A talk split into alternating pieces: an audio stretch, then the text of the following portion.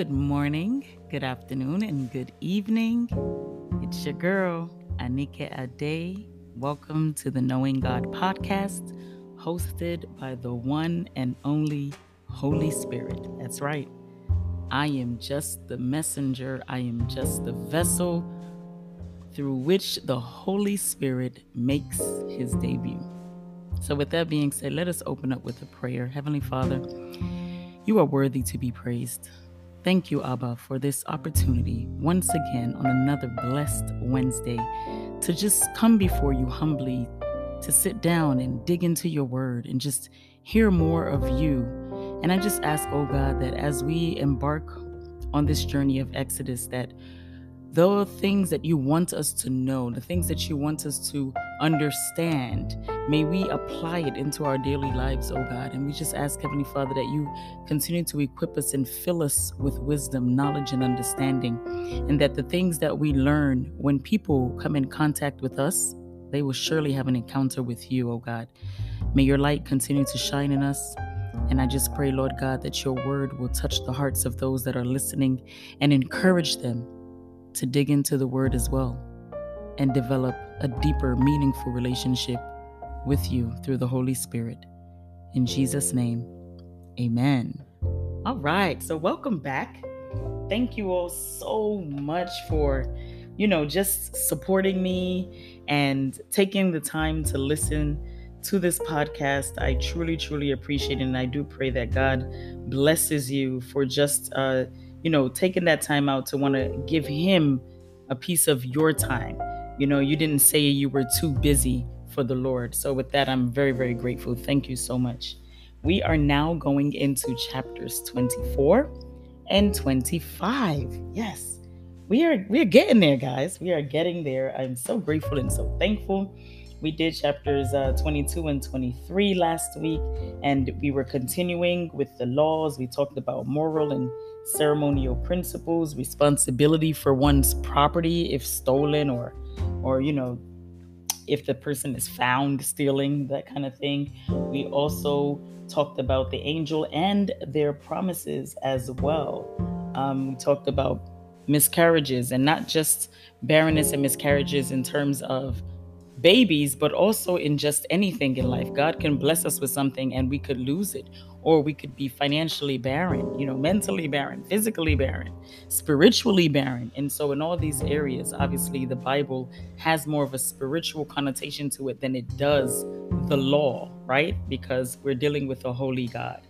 Um, so, if you have not listened to the previous episodes, please make sure you go back and listen so that you can catch up and be in the know for today's episode and beyond.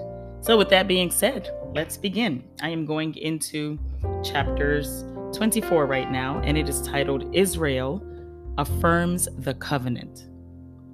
Now he said to Moses, Come up to the Lord, you and Aaron, Nadab and Abihu, and 70 of the elders of Israel, and worship from afar. And Moses alone shall come near the Lord, but they shall not come near, nor shall the people go up with him.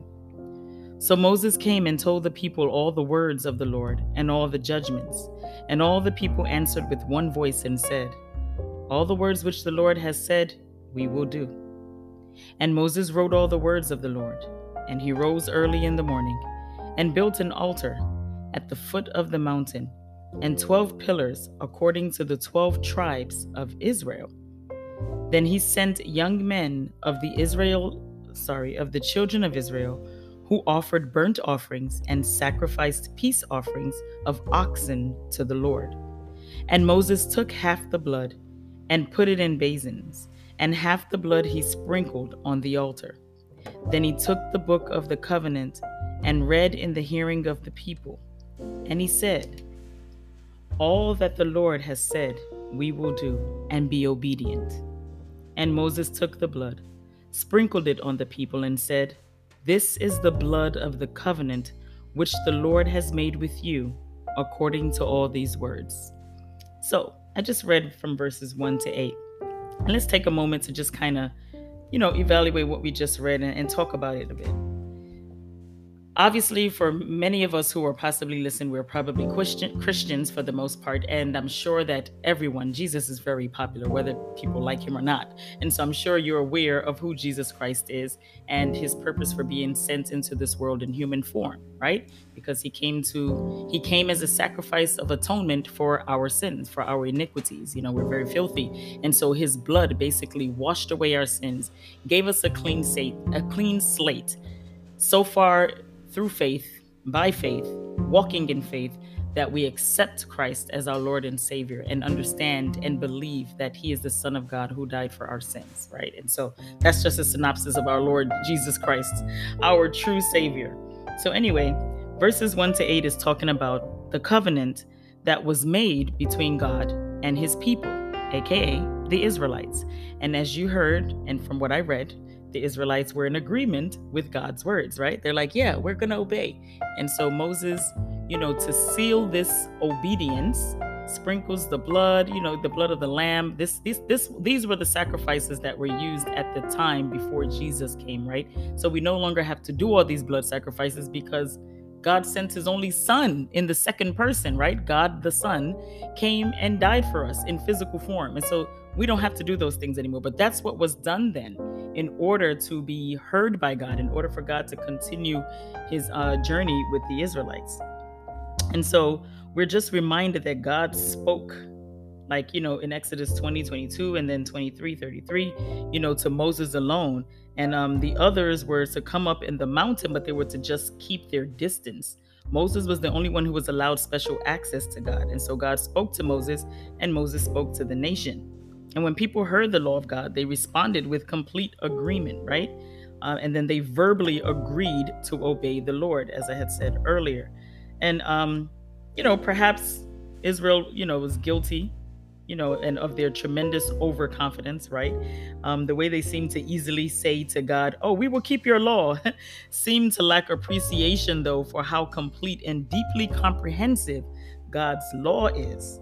But you know, a nation that had been terrified by God's awesome presence at the Mount Sinai. If you guys remember when they were like, oh no, we don't want to see God. His presence was just too mighty and too great, right?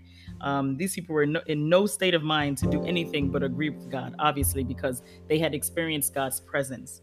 And so, you know, this is what we kind of gather for the most part uh, in terms of the nation confirming their solemn covenant with God. And so now we go to uh, verses 9 on to the end, which is verses 9 to 18. And this subtitle is On the Mountain with God. Then Moses went up, also Aaron, Nadab, and Abihu, and 70 of the elders of Israel. And they saw the God of Israel. And there was under his feet, as it were, a paved work of sapphire stone. And it was like the very heavens in its clarity. But on the nobles of the children of Israel he did not lay his hand. So they saw God, and they ate and drank. Then the Lord said to Moses, Come up to me on the mountain, and be there, and I will give you tablets of stone, and the law and commandments which I have written, that you may teach them. So again, the Lord is uh, sending for Moses to come up, only Moses, obviously, uh, who happens to be lucky and the one that God is using to speak to the people. Moses became sort of the intermediary um, by way of angels from God. So Moses arose with his assistant Joshua, and Moses went up to the mountain of God. And he said to the elders, Wait here for us until we come back to you. Indeed, Aaron and Hur are with you. If any man has a difficulty, let him go to them. Then Moses went up into the mountain, and a cloud covered the mountain. How great is the Lord!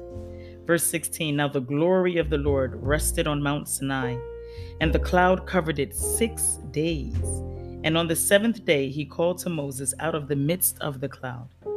The sight of the glory of the Lord was like a consuming fire on the top of the mountain in the eyes of the children of Israel. Oh, Almighty. Verse 18, which is the last verse. So Moses went into the midst of the cloud and went up into the mountain. And Moses was on the mountain 40 days and 40 nights. Hmm. So for six days, the clouds had covered the mountains, and in all its glory, the children of Israel get to see this. They get to experience this glory of God and the you know the description of how mighty it was, you know. Um it's really difficult to say exactly what they saw, but I'm sure, you know, what they saw under his feet as it suggests that um um, at the most they saw the footstool of God. Most likely they saw some aspect of a heavenly vision of God you know, kind of like um, in Isaiah 6. I don't know if most of you have read Isaiah, but it's really difficult to say what people saw. However, the description is always so glorious. You know, it just, it just, and when we hear the word glorious, we think of something so grand, right? So mysterious, so magnificent. Um, but God allowed the elders of Israel to see such a spectacular vision um, to impress on them the reality of his presence, right? And after this experience, they would be more likely to trust God whenever he would speak through Moses. So it's like God knows what he's doing. I'm going to let you experience my glory even from afar.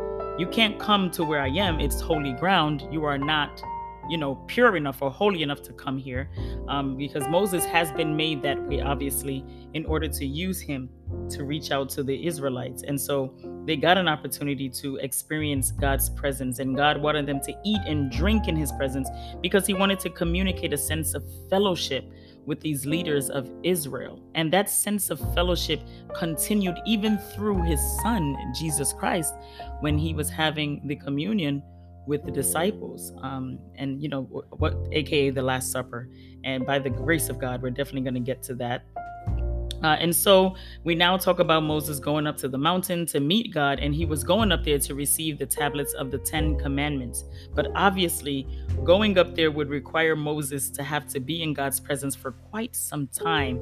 So, God, you know, Moses going up there for 40 days and 40 nights. I don't know. Was he fasting?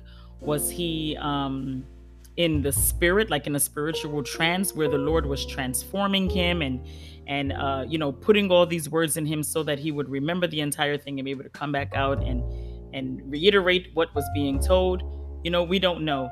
But he did take Joshua with him. I thought it was just him that was going to go up, but he took Joshua with him. And this same Joshua became the great leader God used to bring Israel to the promised land eventually right? But for for the most part, he started off as Moses' assistant. Remember, he first helped him um, during battle. That was back in Exodus 17. So if you haven't listened to those um, episodes, please go back and listen to episode. Um, uh, I think is episode eight or nine. Uh, that was with maybe eight, seven or eight, and that was with chapter 17. Definitely go back and listen to that um, Joshua was always accompanying Moses, and he accompanied Moses for for um, about six days. But he waited in a distance, right? Because it was just a solemn reminder of God's unapproachableness. They cannot approach um, God. But when Moses was called higher to a personal and private interview with God, it lasted about nearly six weeks, right? Um, and so these are things that you will read. Like this was in um, Deuteronomy nine, verse nine. Um, when this happened as well. But anyway, Anywho, let's just get back to it. So Moses ends up in verse 18 in the midst of the clouds in the mountains where he remained for 40 days and 40 nights. Now, we're not quite sure what it is, but uh, it wasn't it, it, was not so much of a welcoming place obviously. It seemed like it might have been a harsh and dangerous environment because obviously god is saying to everyone stay away but tells moses that he should come closer. So again that definitely proves god's magnificence god's glory. There was just something of the glory of god in it uh, and these images of the cloud and the smoke and the fire, they're all biblical images of God's revealed glory, right? Because nobody really ever knows what they're seeing, but those are the descriptions that are always used to describe God's presence. Um, and they're connected to his cloud of Shekinah glory, right? It's a different kind of glory, it's a special glory, and they call it Shekinah glory.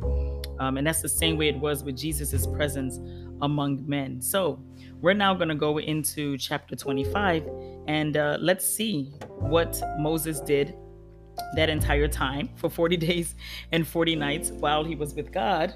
And who knows what happened as well when the people were left behind. Oh my goodness. So here we go. The subtitle for chapter 25 here, um, starting from verses uh, 1 to 9, is Offerings for the Sanctuary. Then the Lord spoke to Moses, saying, Speak to the children of Israel that they bring me an offering. From everyone who gives it willingly with his heart, you shall take my offering. And this willingly, giving willingly, giving with um a happy heart, with joy, is throughout the Bible. Like God does not want stingy gifts. He's not going to accept it. Like, don't give me that. I need to know that it comes from the heart. Verse 3 And this is the offering which you shall take from them gold, silver, and bronze, blue, purple, and scarlet thread, fine linen, and goat's hair, ram's skins dyed red, badger skins, and acacia wood, oil for the light, and spices for the anointing oil, and for the sweet incense, onyx stones, and stones to be set in the ephod and in the breastplate. And let them make me a sanctuary, that I may dwell among them. This is verse 8 of chapter 25 according to all that I show you, that is, the pattern of the tabernacle and the pattern of all its furnishings, just so you shall make it. And so that's from verses 1 to 9. And this is where God is asking for the people to prepare a sanctuary, a place where they would go and bring offerings to Him and also, you know, seek His face, pray to Him, worship Him, that kind of thing. Um, but before God told Moses what the offering was for, He told Moses to take an offering. And God wanted Israel to be motivated by a willing heart more than by a specific need. So our giving should not be primarily because of need. We should primarily give because our willing heart compels us to do it, right? We should always have a heart that is willing to give, not because we want something in return, that's why we're giving, but because we willingly want to give and knowing that through our giving, God is going to bless us, right? God is a rich God and He can use any method of providing um, his wants. But yet, he usually uses the willing hearts of his people as the way to support his work because then that would definitely and i'm sorry guys most of what i'm saying is from the study guide of um, david guzik just so that we can get a better understanding of what is being read and I feel like most of what I'm saying, they're saying. And so thank God for that. But I just wanted to bring some clarity and make sure that I'm um, quoting as such. But yeah, I totally agree with what is being said here that God is a rich God and can use any method of providing um, what he wants. Yet he usually uses the willing hearts of his people as the way to support his work. And I believe to just break this down, this is just saying that if you're giving from a willing heart and you don't even think about it after you give you just go about your business because it's something that you've you're always doing and it's something that you want to do from your heart when god blesses you when he chooses to bless you it will come in so in in such an uncommon way in such a divine way we call it divine favor uncommon favor right it would happen so randomly that you'd be like, what did I do to even deserve this?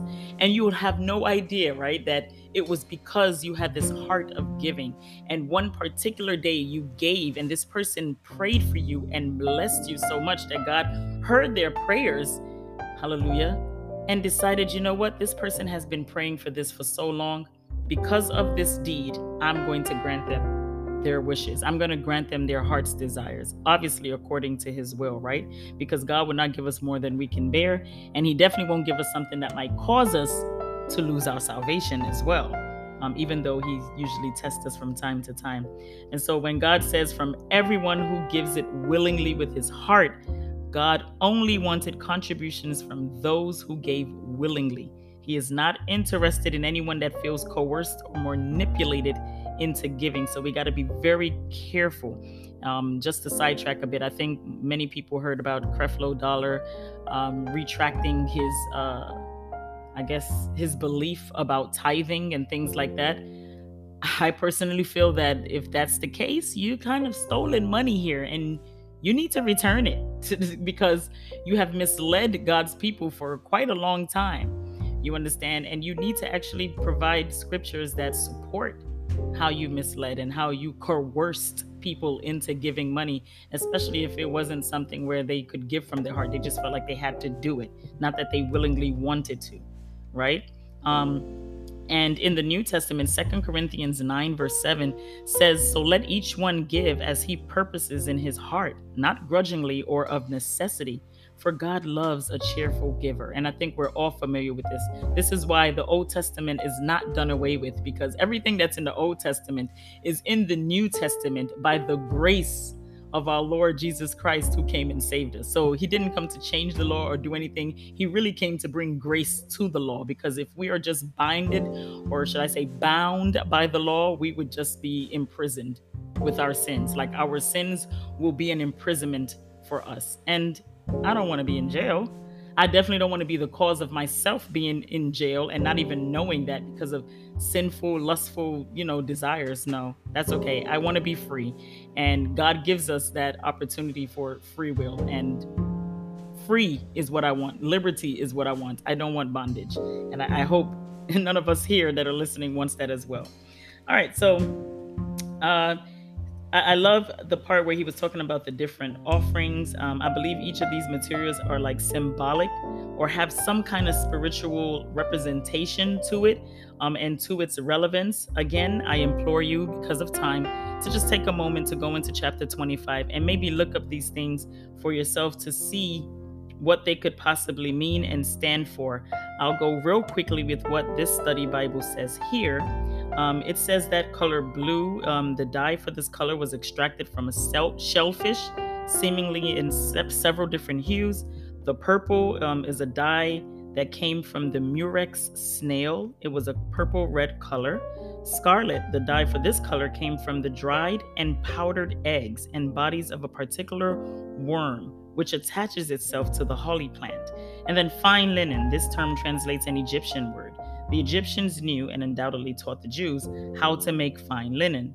Goat hair coverings made from this material were typically black and coarse, similar to our modern felt. Ram skin, this customarily had the wool removed and was like fine leather. Badger skins, this difficult to translate phrase, may also refer to the skins of um, porpoises or manatees, aka the sea cow. And then last but not least, it mentioned acacia. I pronounce it, I think it's acacia, I'm not sure, but acacia wood. And this wood is harder and darker than oak. It is also very durable because wood eating insects avoid it. And so that's just to kind of give a breakdown. I hope that that helps.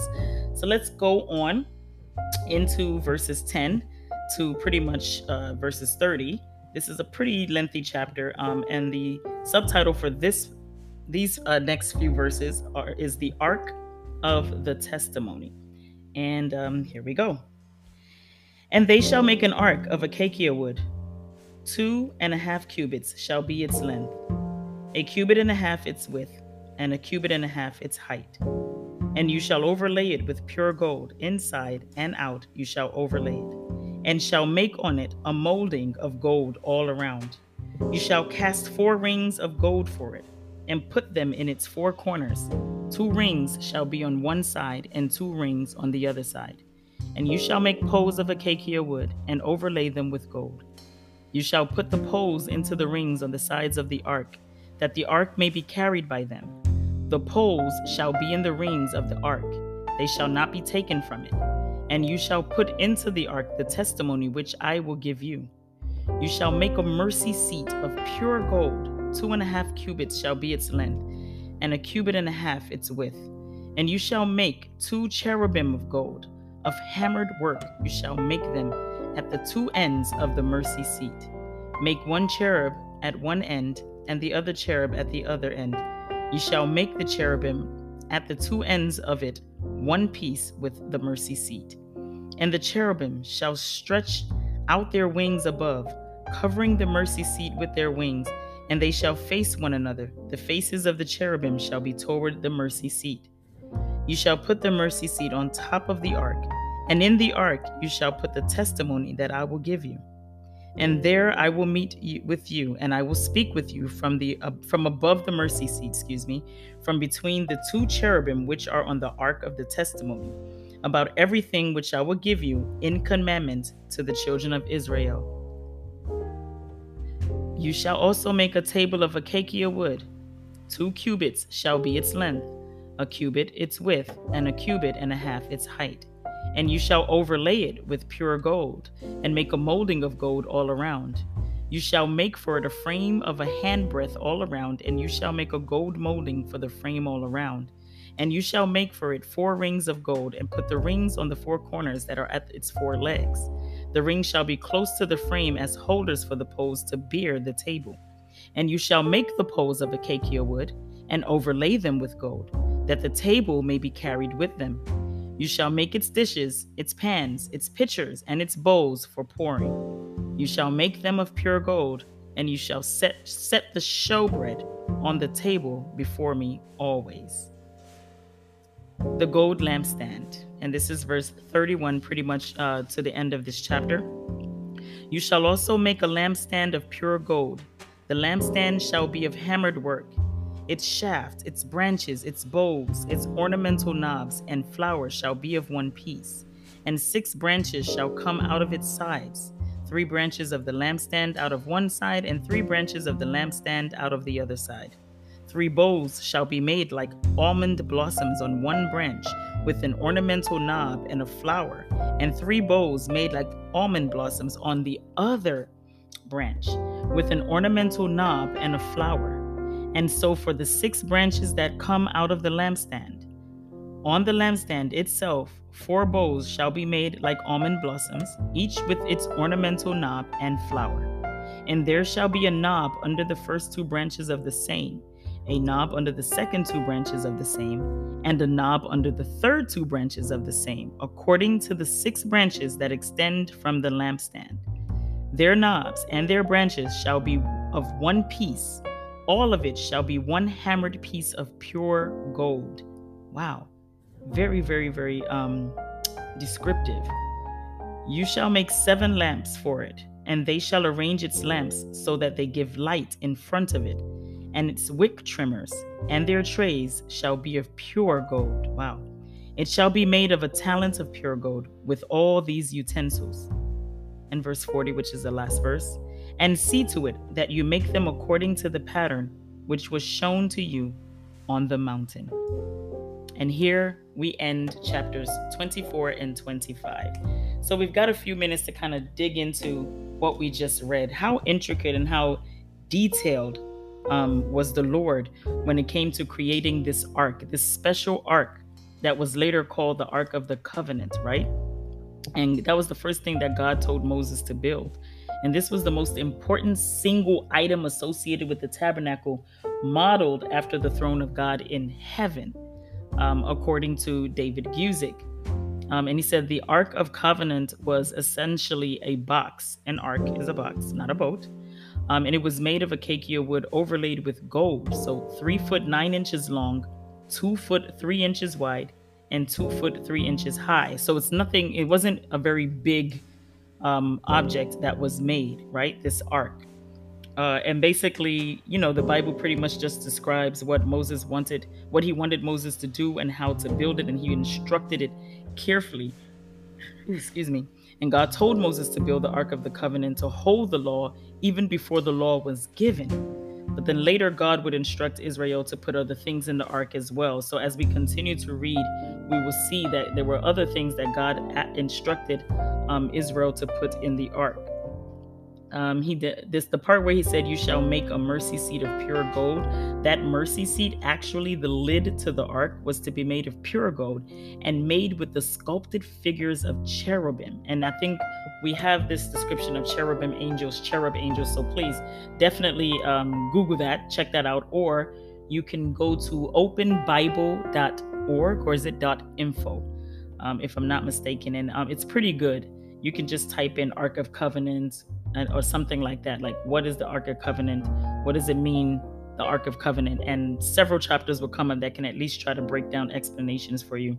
But cherubim symbolized um, God's attendant and messenger spirits, like that of Psalm 104, verse 3 and 4. Um, and so, just I implore you guys to just take the time to definitely read this scripture again for yourself so that you can have a visual of what God did um, here with Moses, what he was telling him to do before he even laid the laws in there. So we're going to be getting into the laws next week by the grace of God. May God keep us until then. If you have any questions, please feel free. Follow me on Instagram at Knowing God uh, Podcast as well as Facebook. You can also go to anchor.fm slash knowing God Make sure you send your questions. You can send them in recording form as well. Thank you all so much for listening. May God bless you. And I pray that you are given the opportunity to be able to tune in next week as we go into chapters 26 and 27. God bless you. Bye.